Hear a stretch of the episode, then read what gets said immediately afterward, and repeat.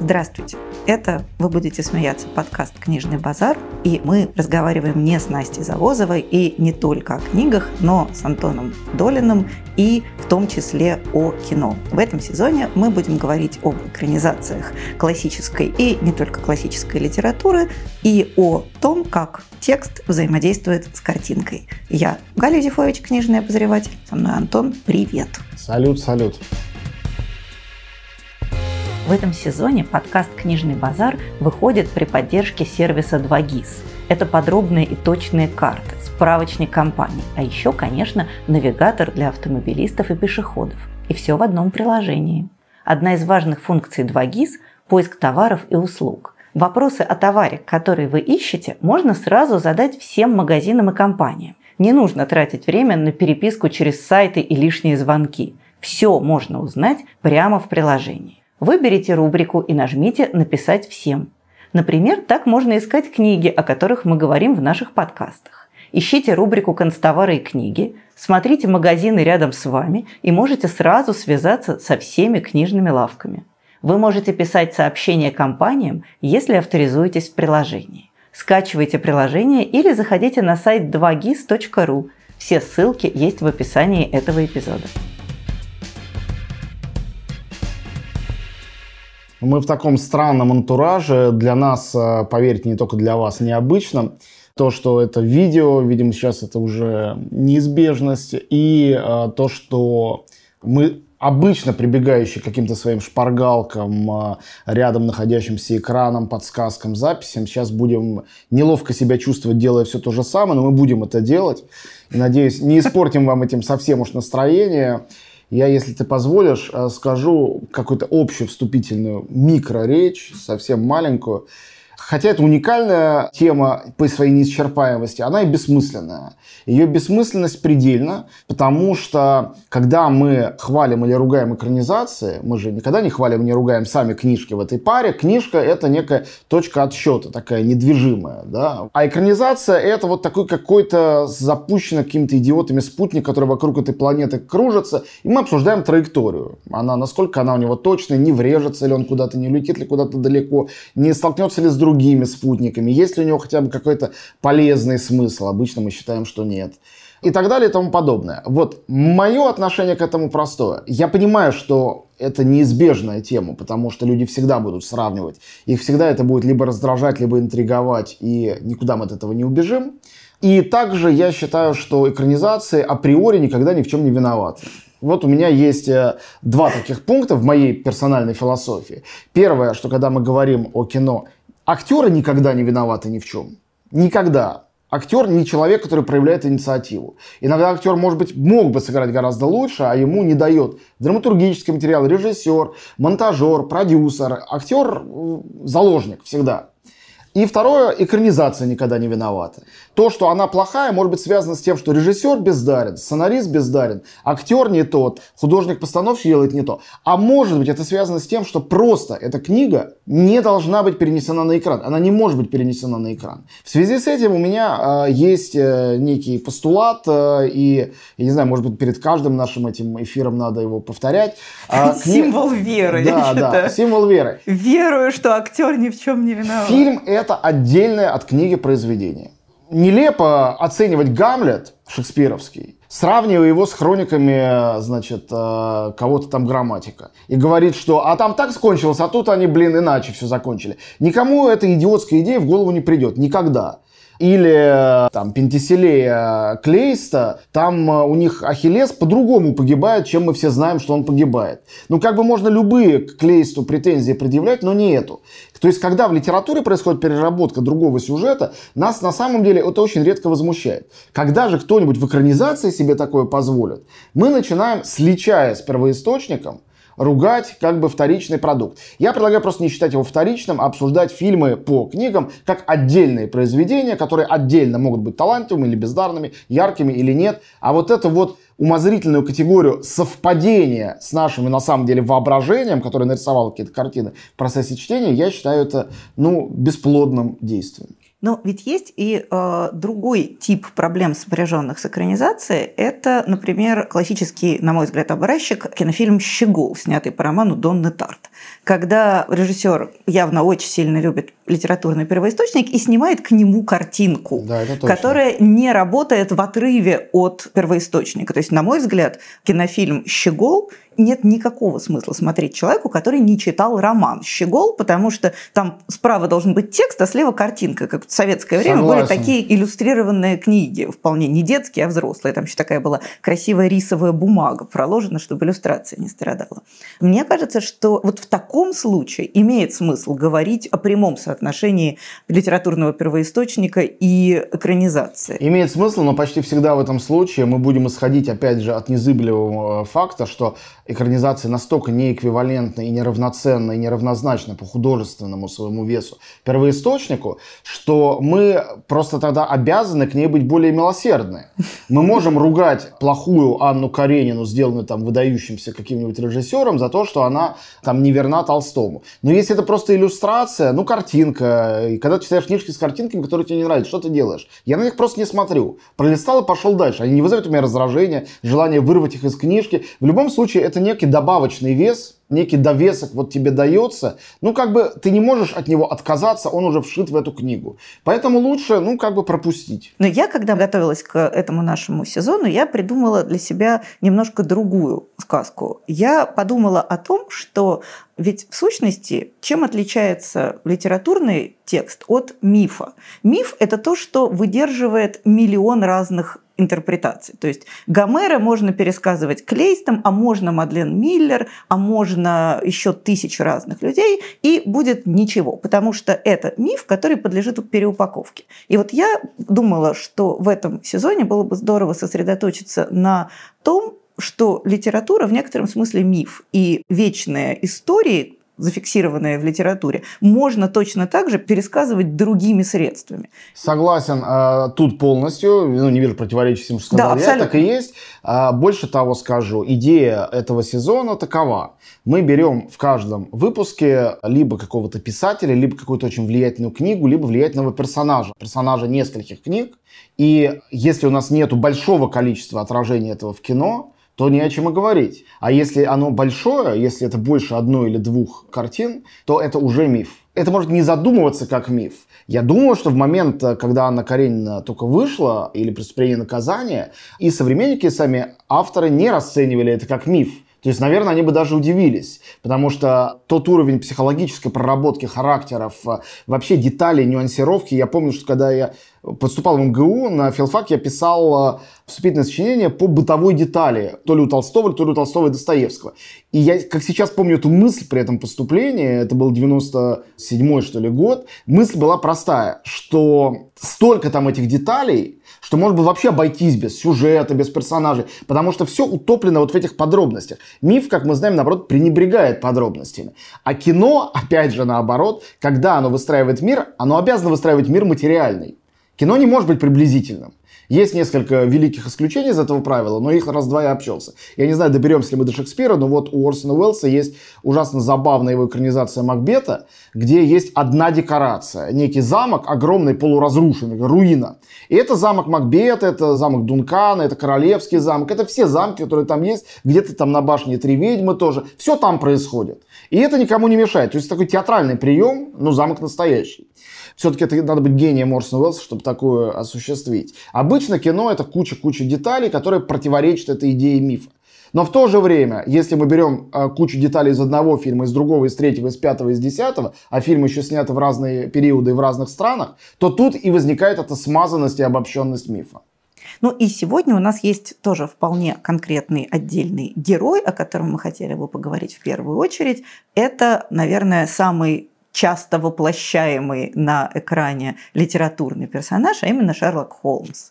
И понятно, что Шерлок Холмс неотделим от своего создателя Артура Конан Дойля. Это в какой-то момент они слиплись, в том числе в массовом сознании, когда Конан Дойлю бесконечно присылали какие-то криминальные загадки с просьбой поучаствовать в их расследовании. Но точно так же уже в 20 веке Шерлок Холмс воплотился миллион раз на экране и продолжает воплощаться, причем он сохраняет как раз очень такой мифологический набор характеристик. Я всегда, когда читаю какие-нибудь лекции своим студентам, я их всегда спрашиваю, говорю, что вы помните про Шерлока Холмса? И оказывается, что количество вещей, которые мы знаем про Шерлока Холмса, оно совершенно сопоставимо с количеством вещей, которые мы знаем про Ахилла, например. И это всегда очень скупой, ограниченный набор. Он играет на скрипке, он занимается химией, он изобрел и практикует дедуктивный метод, который, как все мы помним, на самом деле, конечно, индуктивный метод. Он асексуален, он курит трубку, он употребляет наркотики. Все. Все. Все. Мы ничего не знаем ни про его семью, Именно поэтому, например, большинство экранизаций, современных экранизаций, придумывают ему семью, потому что эта часть мифа не проработана. Мы даже не знаем, что он изучал в Оксфорде. Мы знаем, что он учился в Оксфорде, но мы ничего не знаем о том, что он там делал. Я скажу больше. На самом деле мы ничего не знаем, и это, конечно, очень большая помощь для всех экранизаторов, интерпретаторов о его отношениях с доктором Ватсоном. Да. Мы ничего о них не знаем по двум причинам. Во-первых, потому что эти отношения нарочито двойственные э, даже в книге у Конан Дойля. И даже вот самый главный вопрос, мне кажется, базисный вопрос в отношениях Холмса и Ватсона, или же Уотсона, не в том, каков уровень их близости, Хотя это интересно. А, уровень их близости, конечно, варьируется в разных интерпретациях от а, абсолютной отстраненности, отдаленности, вот такие они roommate, так просто вышло, до того, что это на самом деле гей-броманс, который, ну, немножко скрыт а, викторианским этим туманом. Вот, главный вопрос здесь в том, кто для Шерлока Холмса доктор Ватсон? Он действительно ассистент и помощник? Или это воплощение ординарности и тривиальности, которые нужны ему для того, чтобы было над чем глумиться, от чего отталкиваться и чем поражать нас. Второй важный аспект связан с тем, что ведь рассказчик всего этого доктор Ватсон, и, конечно Почти же... всегда. Есть несколько рассказов, да. написанных от лица Холмса, но поздних и таких ну, второго он, он апри, априори, ну, канон это Ватсон, да, рассказчик, конечно. и априори он ненадежный рассказчик. Не потому, что он врет нам, не в этом смысле, а в том смысле, что мы все видим его глазами. И всегда можно, особенно с того момента, как Роланд Барт постулировал, что автор умер, автор это Ватсон в данном случае, э, мы можем себе представить, что он фантазирует, приукрашивает. То есть, условно говоря, он делает себя ассистентом Холмса. И есть куча экранизаций, в особенности поздних, которые иронизируют над тем, как себя видят, да, вот как на этом знаменитом меме, как это вижу я, как это видят, не знаю, продюсеры, как это видит бабушка ребенка. Все видят это по-разному. И мы всегда видим взгляд Ватсона. И взгляд Ватсона такой, да, Холмс, конечно, умнее меня, он всегда меня поражал, но я, ого-го, как ему полезен э, во многом. А, может быть, на самом деле он преувеличивает свою значимость, может быть, он преуменьшает свою значимость в своем восхищении Шерлоком Холмсом. И ведь есть этот попутный миф о том, что Ватсон и сам разгадывать разгадывать э, разные загадки. И есть огромное количество не канонических, а апокрифических текстов или фильмов, в которых следователем является Ватсон, а не Холмс. Вот, понятно, что это отступление от канона. Но вообще, на самом деле, изначально появление Ватсона было абсолютно жанрово обусловлено. И это, кстати, как мне кажется, создает большую трудность с интерпретацией образа Ватсона именно в кинематографе, потому что Конан Дойль следовал канону, сформированному Эдгаром Алланом По в его знаменитых детективных рассказах, в которых, собственно говоря, и есть пошла литература детективная. Сыщик, он герметичен. Он такой умный, что если его не тыкать палочкой снаружи, то у него весь процесс расследования произойдет внутри мозга, и читатель ничего не увидит. Соответственно, сыщика нужно оснастить таким интерфейсом.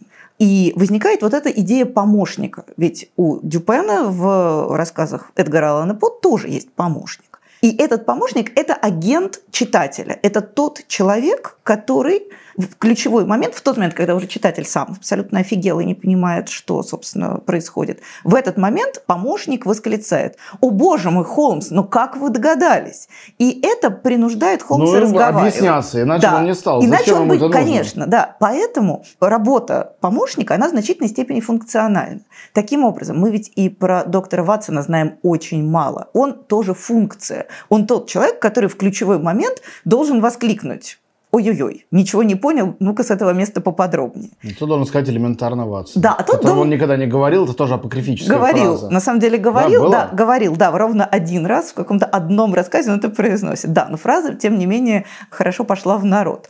Вот, и мне кажется, что именно это и открывает такой огромный простор для возможных экранизаций, потому что у нас есть только вот в чистом виде миф. Тут понятно, что любой читатель, ну так всегда бывает, скажет, я вижу Холмса не так, почему этот Холмс у вас китаянка? Нет, такого быть не может. А, нет, у нас Ватсон китаянка, а Холмс Но наоборот. быть Да. Холмс. В принципе, да. И девочка. Что это такое? Как такое могло произойти? Но базово там действительно есть только паттерн, который режиссер может наполнить любыми домыслами по своему усмотрению, и это не войдет в прямое противоречие. Потому что вопли не было у Шерлока Холмса токсичных родителей. Да откуда же мы знаем? Там про это ничего не сказано. Может, и были.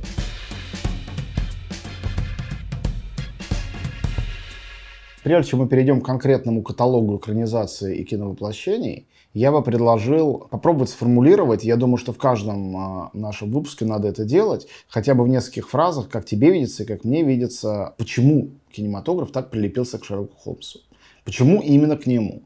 Объяснение в духе, потому что он был первым сыщиком. Во-первых, не первым. Во-первых, уже не выяснили, первым, что да. можно было Дюпена, Эдгара Аллан Повского, тоже очень интересного персонажа, вообще-то говоря. Но про него мы не знаем даже того, что мы знаем про Холмса. но в каком-то смысле это может быть даже продуктивно. Мы про него Да, знаем меньше, можно значит, всё, что можно было еще больше придумать. да. Но Холмс, а не он, стал э, персонажем, который э, вот таким вот, вот образом пророс в масс-культуру и, в частности, в кино. Почему это произошло? Можем ли мы свести это к череде функциональных объяснений, вроде того, что там у Конан Дойла много интересных сюжетов? Ну, там, допустим, коэффициент э, интересности его сюжетов э, к их количеству у него более выгодный для кино, чем у, дальше называем любого другого автора или любой другой детектив.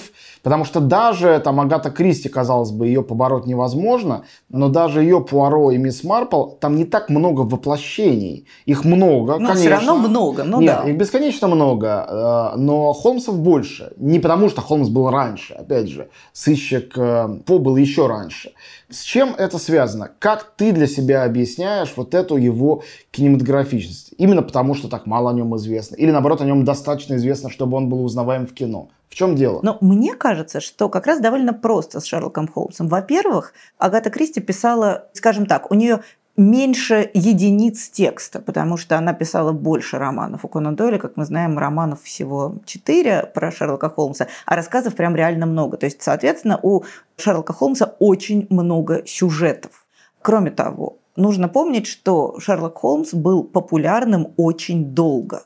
Его популярность начинается в середине 80-х годов и очень устойчиво сохраняется до середины 20-х годов. Причем тогда же начинается культура фанфиков, как мы бы сегодня сказали, начинают писать фейкового Шерлока Холмса, начинают его локализовать, русский Шерлок Холмс, э, не знаю, баварский Шерлок Холмс, то есть его начинают локализовать на разных территориях, то есть как фигура он становится популярным очень рано и очень надолго. Много вот этих единиц сюжетности, извините за канцеляризм, много, в том числе визуальных воплощений, комиксы по Шерлоку Холмсу, рисованные романы появляются довольно рано. И действительно, и огромное удобство для воплощения. То есть Шерлок Холмс – это сформированный, удобный, богатый бренд, обладающий в том числе большим удобством для экранизации. Про него известно больше, чем про Дюпена. Дюпен вообще неудобный. Про него четыре сюжета, и мы про него знаем только то, что он французский аристократ из обедневшей семьи. Больше мы про него не знаем ничего Это вообще. правда. А тут у нас есть достаточная канва, по которой ты можешь дальше нарисовать все, что захочешь, при этом оставаясь в рамках канонической вариации. То есть на самом деле это идеальная основа именно для канонической вариации, как мне кажется. Ну, я, конечно, согласен со всем, что сказала. А у Я- тебя какое-то свое видение. Просто мне всегда казалось, что там есть какая-то важная визуальная составляющая, которую я не могу нащупать. Да и нет, потому что визуальная составляющая есть, но она сформировалась уже в кино.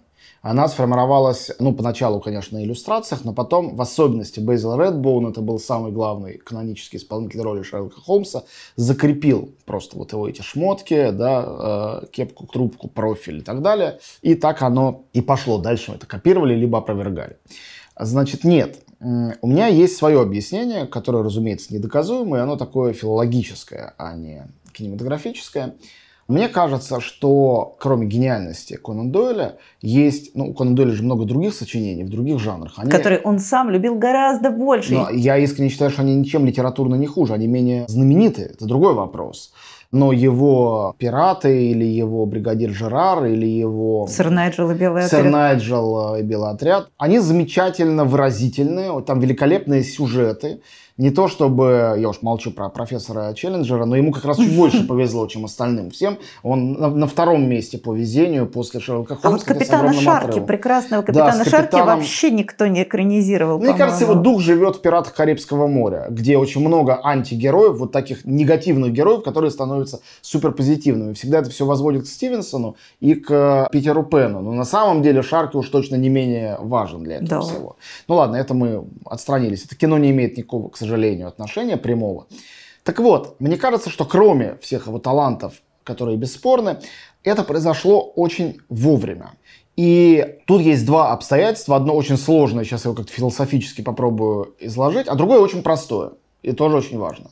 Сложное заключается в том, что Холмс был героем рубежа столетий. И рубеж столетий это был финал романтизма, который достиг своего проксизма, своей высшей точки, своего апофеоза в символической литературе, раннем кинематографе, живописи и так далее. То есть иррациональность, как она есть. Это было то самое ощущение фан сьекль, которое возникло задолго до конца века. Конец века, как чувство, что придет какой-то антихрист, случится нечто. И на самом деле этот иррационализм, который, например, философ Владимир Соловьев замечательно в своем там, диалоге последнем э, об антихристе э, рассмотрел, все это оправдалось, потому что, конечно, торжество прогресса было повержено Первой мировой войной, русской революцией, кучей событий начала уже 20 века. То есть не так уж это все было далеко от истины. И мне кажется, что Шерлок Холмс явился именно на этом фоне абсолютным мессией. И это голос чистого разума мессия рациональности, да. То есть рациональность 18 века, это был первый, нет, первый период прихода рациональности, это какой-то 15-16 век, это там Монтень и так далее. Но они были почти чудаками, эти рационалисты. В 18 веке это было возведено уже в некое правило, но быстренько событиями французской революции, наполеоновских войн как-то затоптано в грязь и возник романтизм. И когда романтизм начал себя изживать, появился Шерлок Холмс. Он мессия. Происходит нечто необъяснимое, древнее проклятие. Почему «Собака Баскервилли» самый э, главный текст? Вот большая часть экранизации, серия экранизации с новым Шерлоком Холмсом начинается с очередного воплощения «Собаки Баскервилли». Почему? Ну, понятно. Потому что это модель готического романа. Древнее проклятие и страшное чудовище, которое должно тебя съесть. И он приходит и говорит, нет, это собака, которую злодей э, абсолютно рационально фосфором покрасил, и это одно из самых эффектных объяснений того, что мистика не мистична что все можно объяснить разумом. Поэтому утешительность Шерлока Холмса идет дальше той утешительности детектива, которую ты часто в своих статьях пишешь. Это не просто утешительность того, что есть загадка, есть необъяснимость мира, и есть кто-то, кто силой разума распутывает это.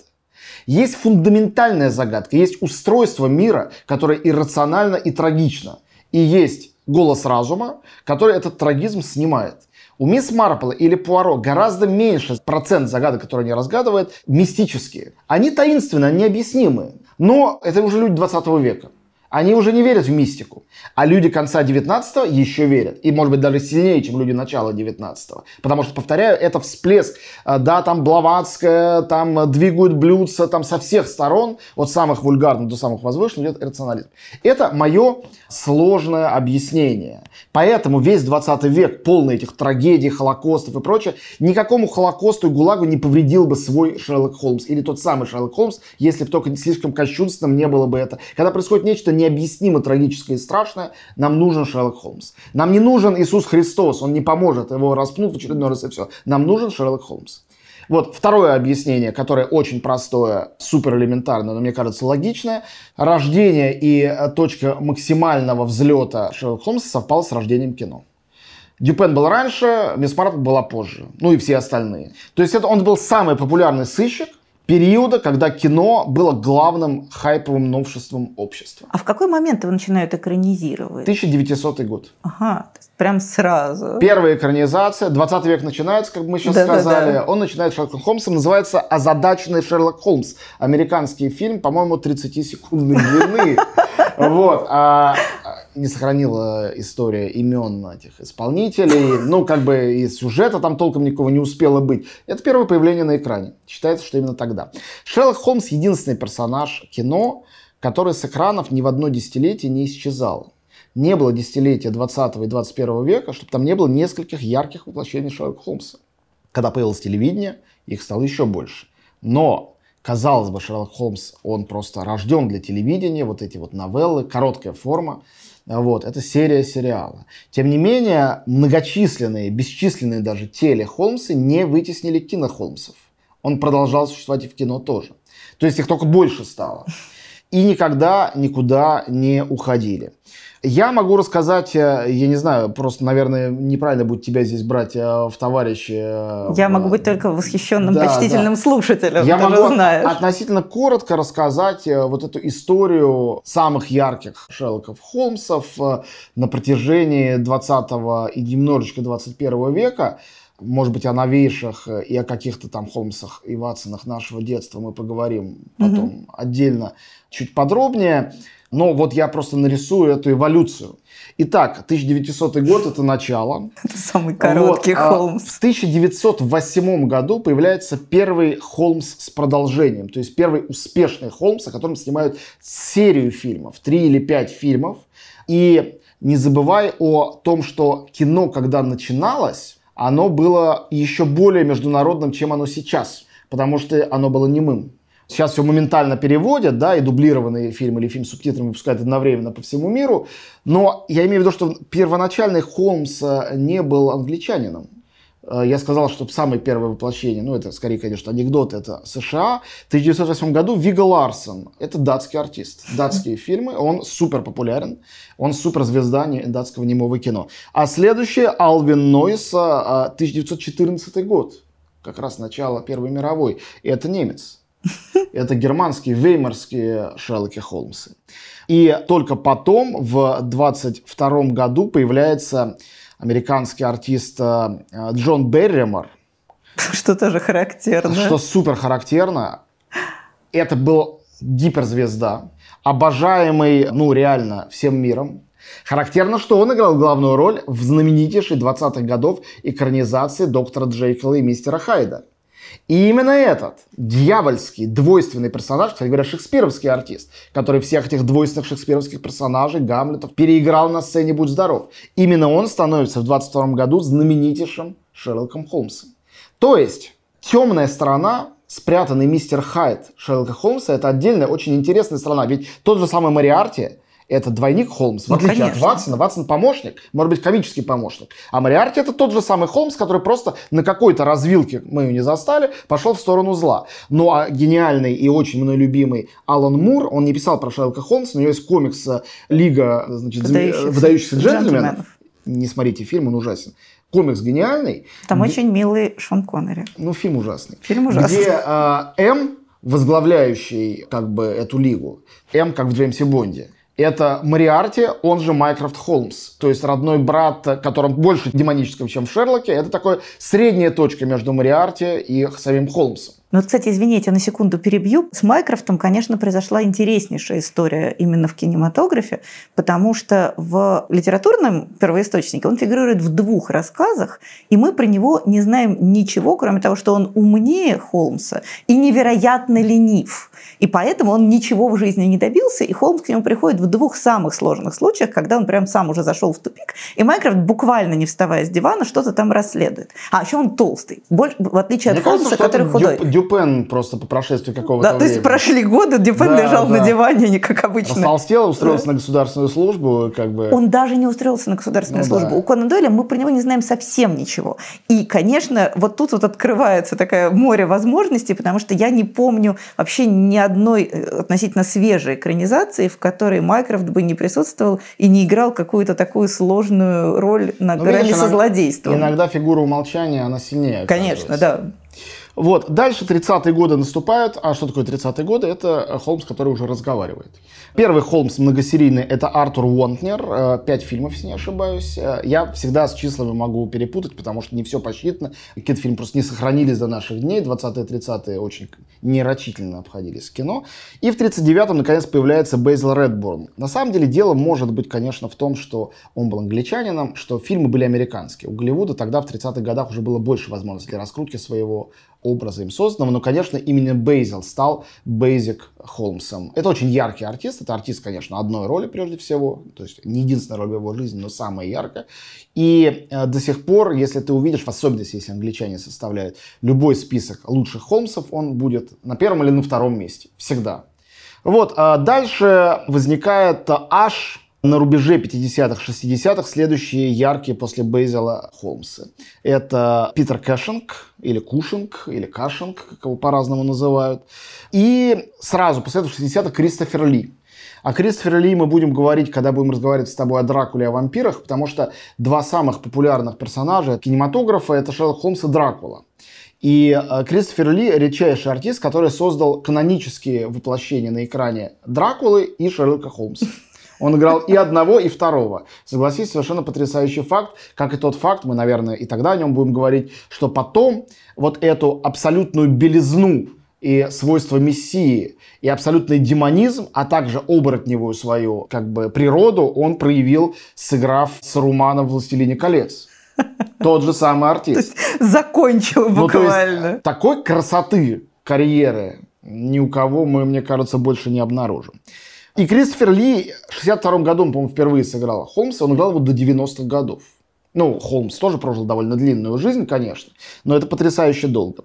Дальше, наверное, надо сказать о трех советских Холмсах. Их было трое. Три? Все, Да. По-моему, все знают только Василия Ну, Ливанова. ужас, конечно. да. А, нет, есть э, Николай Волков, или Николай Волков-младший. Он играл в нескольких телеспектаклях очень ярких.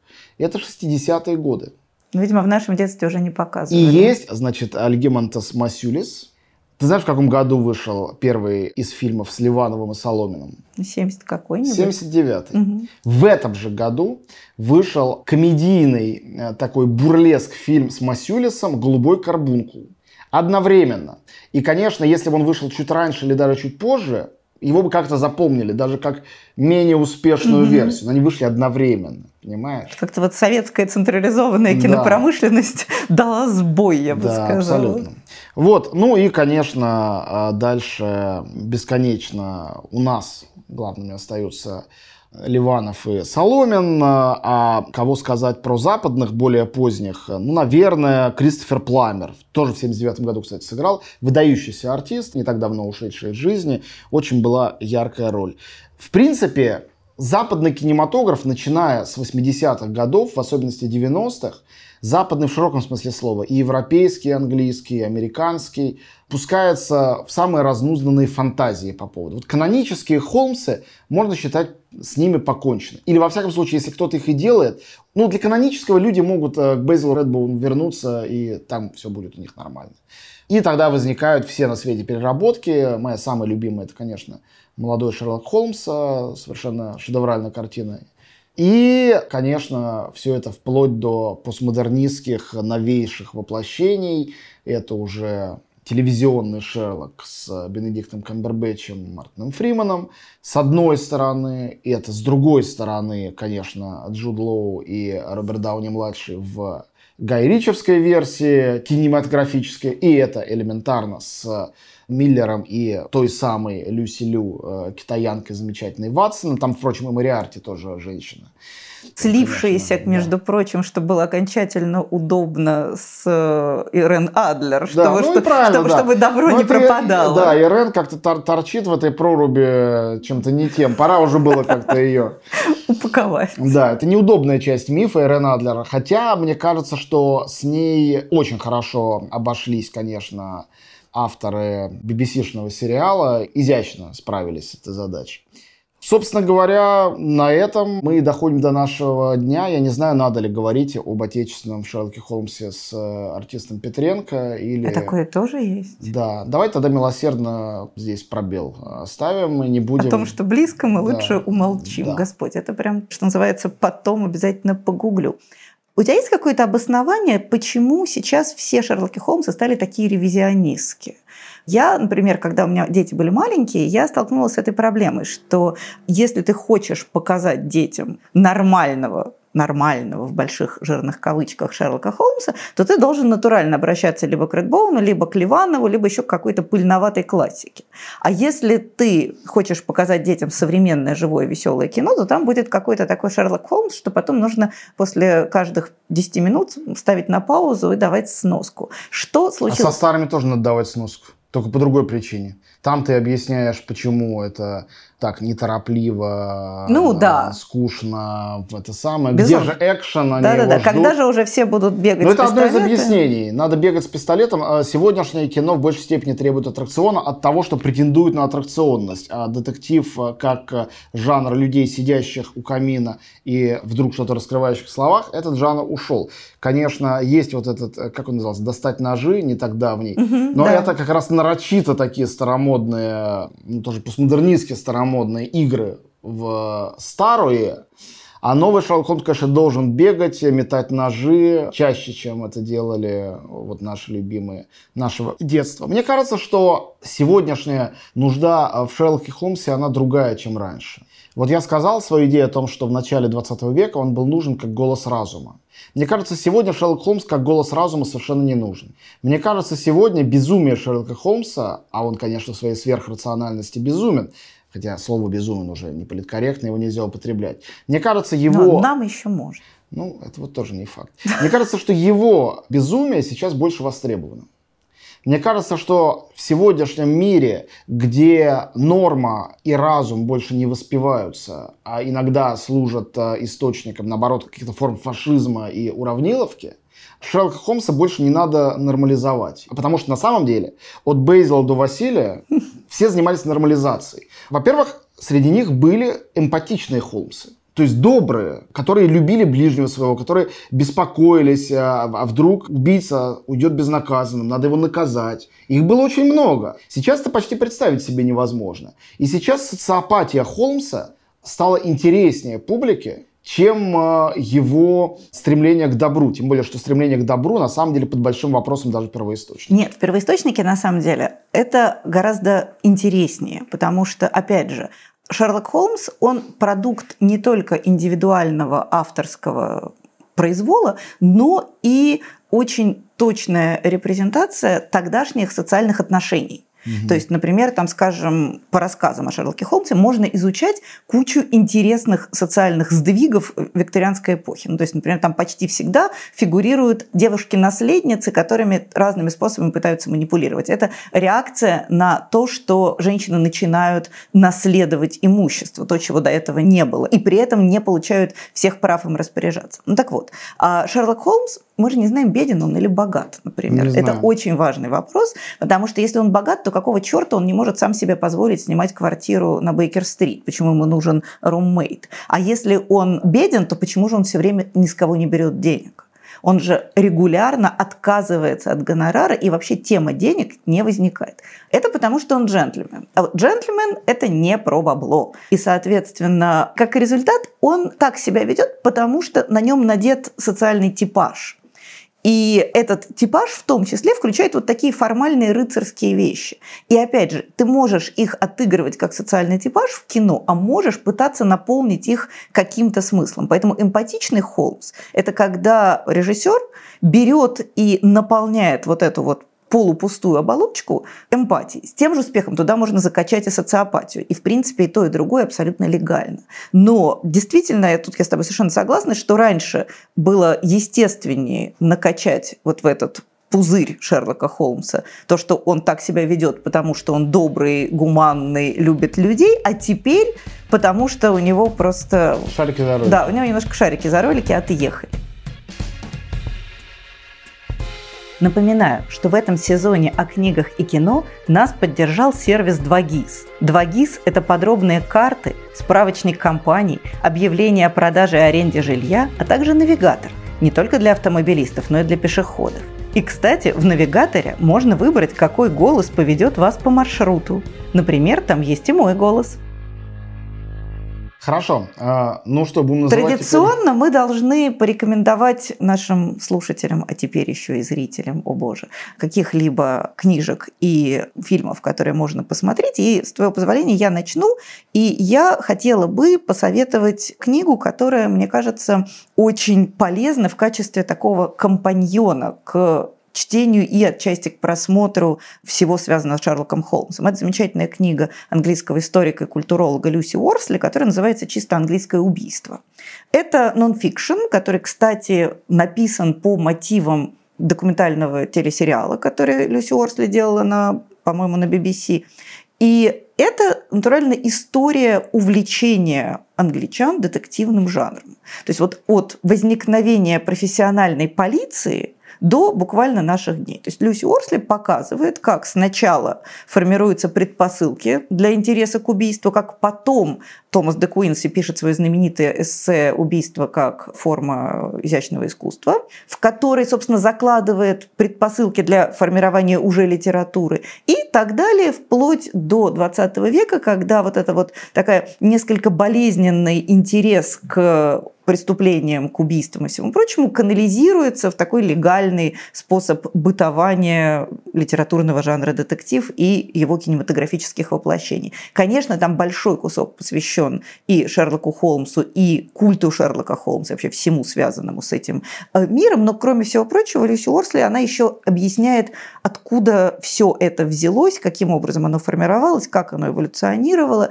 И то есть мне кажется, что это очень, с одной стороны, увлекательная и легкомысленная книжка, а с другой стороны крайне полезная и многое сообщающее из того, что остается за кадром. Так что Люси Орсли, чисто английское убийство, очень вам советую. Я хочу посоветовать трех неканонических Холмсов. И первый из них – это «Великий детектив Холмс» или же «Шерлок Пес». Это 26-серийный анимационный сериал Хаяо Миядзаки. Господь, как это я мимо него прошла. Совершенно шедевральная вещь, где Холмс и Ватсон – это две собаки. Вот, э, два пса. Холмс такого немного лисьего, что неудивительно, вида, а тот такой усатый, туповатый, более бойцовский пес. Там Мариарти тоже есть. И, между прочим, первая серия там «Знак четырех», там они вполне себе по э, канону сюжетному идут. Конечно, его очень смешно переосмысляя. Мидзаки гений, тут это очень хорошо, его гениальность видна. Это совершенно не какое-то проходное произведение. Более того, этот период, когда Мидзаки только-только основал свою студию и работает над э, Навсекая в долине ветров, это самое начало его самостоятельного творчества, он как бы ищет себя. То есть формально это работа на заказ э, для большой студии, для телевидения, но на самом деле это действительно авторский сериал, он очень-очень здорово показывает, как основы холмсианы могут жить ну, рассказаны другим языком, не превращаясь в карикатуру, не будучи адаптированными как-то специально для детей. Это не более детский аниме-сериал, чем многие просто игровые фильмы и сериалы про Холмса на самом-то деле. Так что «Великий детектив Холмс» или же «Шерлок Пес», повторяю, это два неофициальных разных перевода, аниме 84-85 год Хаяо Мидзаки. Мы совсем вскользь затронули тему отношения Шерлока Холмса и его создателя Артура Конан Дойля, а отношения эти были на самом деле довольно непростыми, потому что, ну, собственно, почему он сбросил Холмса в Рейхенбахский водопад? Потому что уже больше не мог его терпеть. И потом достал оттуда, потому что были нужны деньги, и вообще было понятно, что как-то ничего другое так хорошо не заходит у читателя.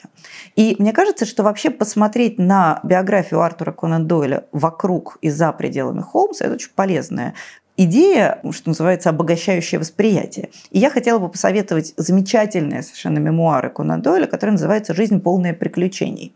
И это история всей его жизни, рассказанная, ну так, умеренно правдиво, ну, с точностью до ненадежного рассказчика. Понятно, что там он пытается выглядеть чуть лучше, чем был в реальности, но, тем не менее, это довольно близкое к истине его жизнеописание невероятно обаятельно, иронично, умно написанное. И в том числе там довольно много глав, которые посвящены вот этой странной борьбе со своим самым успешным персонажем. Потому что вообще Конан Дойль хотел быть всегда историческим писателем. Он, он главными своими книгами он считал «Сэр Найджел и Белый отряд», «Бригадир Жерар». То есть вот это все для него было гораздо важнее. И он чувствовал, что как-то вот публика любит его не самого любимого ребенка, и для него это было, конечно, большой проблемой. И мне кажется, что мы еще одну важную вещь про Конан Дойля не сказали, то, что он же сам породив самого рационального мессию литературы рубежа веков, был спирит и оккультист. И всегда кажется, Классическая что... двойственность здесь прямо да, все абсолютно. как надо. Да. И вот как раз из э, его жизнеописания «Жизнь полная приключений» многое становится понятно, как вот эти две разные ипостаси такой просветленной оптики рационализма и абсолютного сумрака оккультизма, как они у него в голове сосуществовали. То есть если хочется понять, как был устроен человек, породивший нашего главного киногероя 20 и 21 века, то я очень советую советую Артур Конан Дойль «Жизнь полная приключений». Следующий неканонический фильм, тот же самый 85 год. Это мой любимый фильм про Шерлока Холмса вообще. И поскольку я с ужасом обнаружил, что ты его не смотрела даже, я думаю, что многие наши слушатели, да, зрители... ну ты же знаешь, что я не смотрела примерно нет, нет. ничего, так что со мной Нет, легко. нет, нет, это я отказываюсь э, с этим соглашаться. Молодой Шерлок Холмс, Барри Левинсон, я уверен, что это лучший фильм Барри Левинсона. А Барри Левинсон, на секундочку, это автор фильмов «Тутси», снятого до этого, «Человек дождя», э, «Хвост виляет собакой». Но молодой Шерлок Холмс круче их всех. Это сделано по сценарию оригинальному Криса Коламбуса, того самого, который делал первые два Гарри Поттера. Кстати говоря, это похоже на Гарри Поттера очень. Что такое эта история? Во-первых, это оригинальная история, Конан Дойлю никакого отношения не имеет. Сюжет там в том, что в школе старшеклассники знакомятся Шерлок Холмс и, ну, такой я неуклюжий мальчик, восхищенно смотрящий на своего, значит, более просветленного и разумного товарища, маленький, еще не доктор Ватсон. Вот. И дальше начинается история, которая сюжетно больше всего напоминает, конечно, нечто среднее между Гарри Поттером, тогда еще не появившимся на свет, и Индианой Джонсом. То есть такой молодой Индиана Джонс. Да, конечно, он, первая ассоциация. Потому что там гигантское количество каких-то отравляющих галлюциногенными значит, веществами добрый народ э, сектантов, которые хотят некий древний культ на Земле возродить. И Шерлок Холмс, разумеется, пытается ему противостоять. Но, как ты, наверное, догадываешься, в этом же самом колледже, где они учатся, корень зла и присутствует. Неизбежно. И это гениальная по своему обаянию картина, не случайно среди ее продюсеров э, Стивен Спилберг. Это очень спилберговский фильм э, по духу. И там э, революционные спецэффекты, начиная а, с первой сцены, в которой рыцарь с витража оживает и сходит с этого витража, чтобы убить одного из отравленных угу. галлюциногенными веществами человека. Этого рыцаря делал юный Джон Лассетер, будущий основатель студии Pixar. Это были первые его шаги в ALM, Industrial Light and Magic, э, компания Джорджа Лукаса, занимавшаяся спецэффектами. Но, кроме того, это еще история о первой любви Шерлока Холмса еще школьный, который как бы объясняет его социопатию и даже некоторое отвращение к романтическим отношениям впоследствии. То есть в смысле формирования характера, некой выдуманной детской юношеской травмы, из которой вырос нам знакомый Шерлок Холмс, это до удивительного адекватно холмсиане. Хотя к ее канону не имеет никакого отношения вообще совсем. В общем, молодой Шерлок Холмс, видимо, надо сегодня называть таким скрытым шедевром, неочевидным шедевром а, американского кино 20 века. Обязательно посмотрите. Ну, я в заключение просто, что называется, найду время и место, посоветовать одну из горячо мною любимых книг, которые, на мой взгляд, тоже не получают достаточной любви и внимания, по крайней мере, в России. Это роман Джулиана Барнса «Артур и Джордж». Я уже упомянула, что во времена, когда Конан Дойль был жив, ему бесконечно писали письма люди, оказавшиеся в сложной жизненной ситуации, и просили его каким-то образом поучаствовать в расследовании. Он откликнулся всего два раза на эти призывы. Самый известный случай был, когда Артур Конан Дойль решил помочь человеку по имени Джордж Эдалджи, который был обвинен несправедливо в том, что он уродует породистый скот где-то в английской глубинке. Проблема с Джорджем Эдалджи состояла в том, что он был наполовину бенгалец.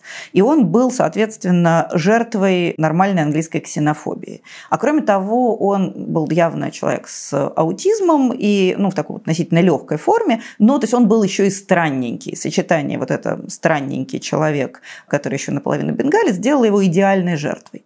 И Конан Дойль действительно попытался ему помочь, применяя тот самый дедуктивный метод. Например, он э, сумел показать, что у Эдалджи было определенное расстройство, связанное со специфическим восприятием предметов в сумерках, он плохо видел.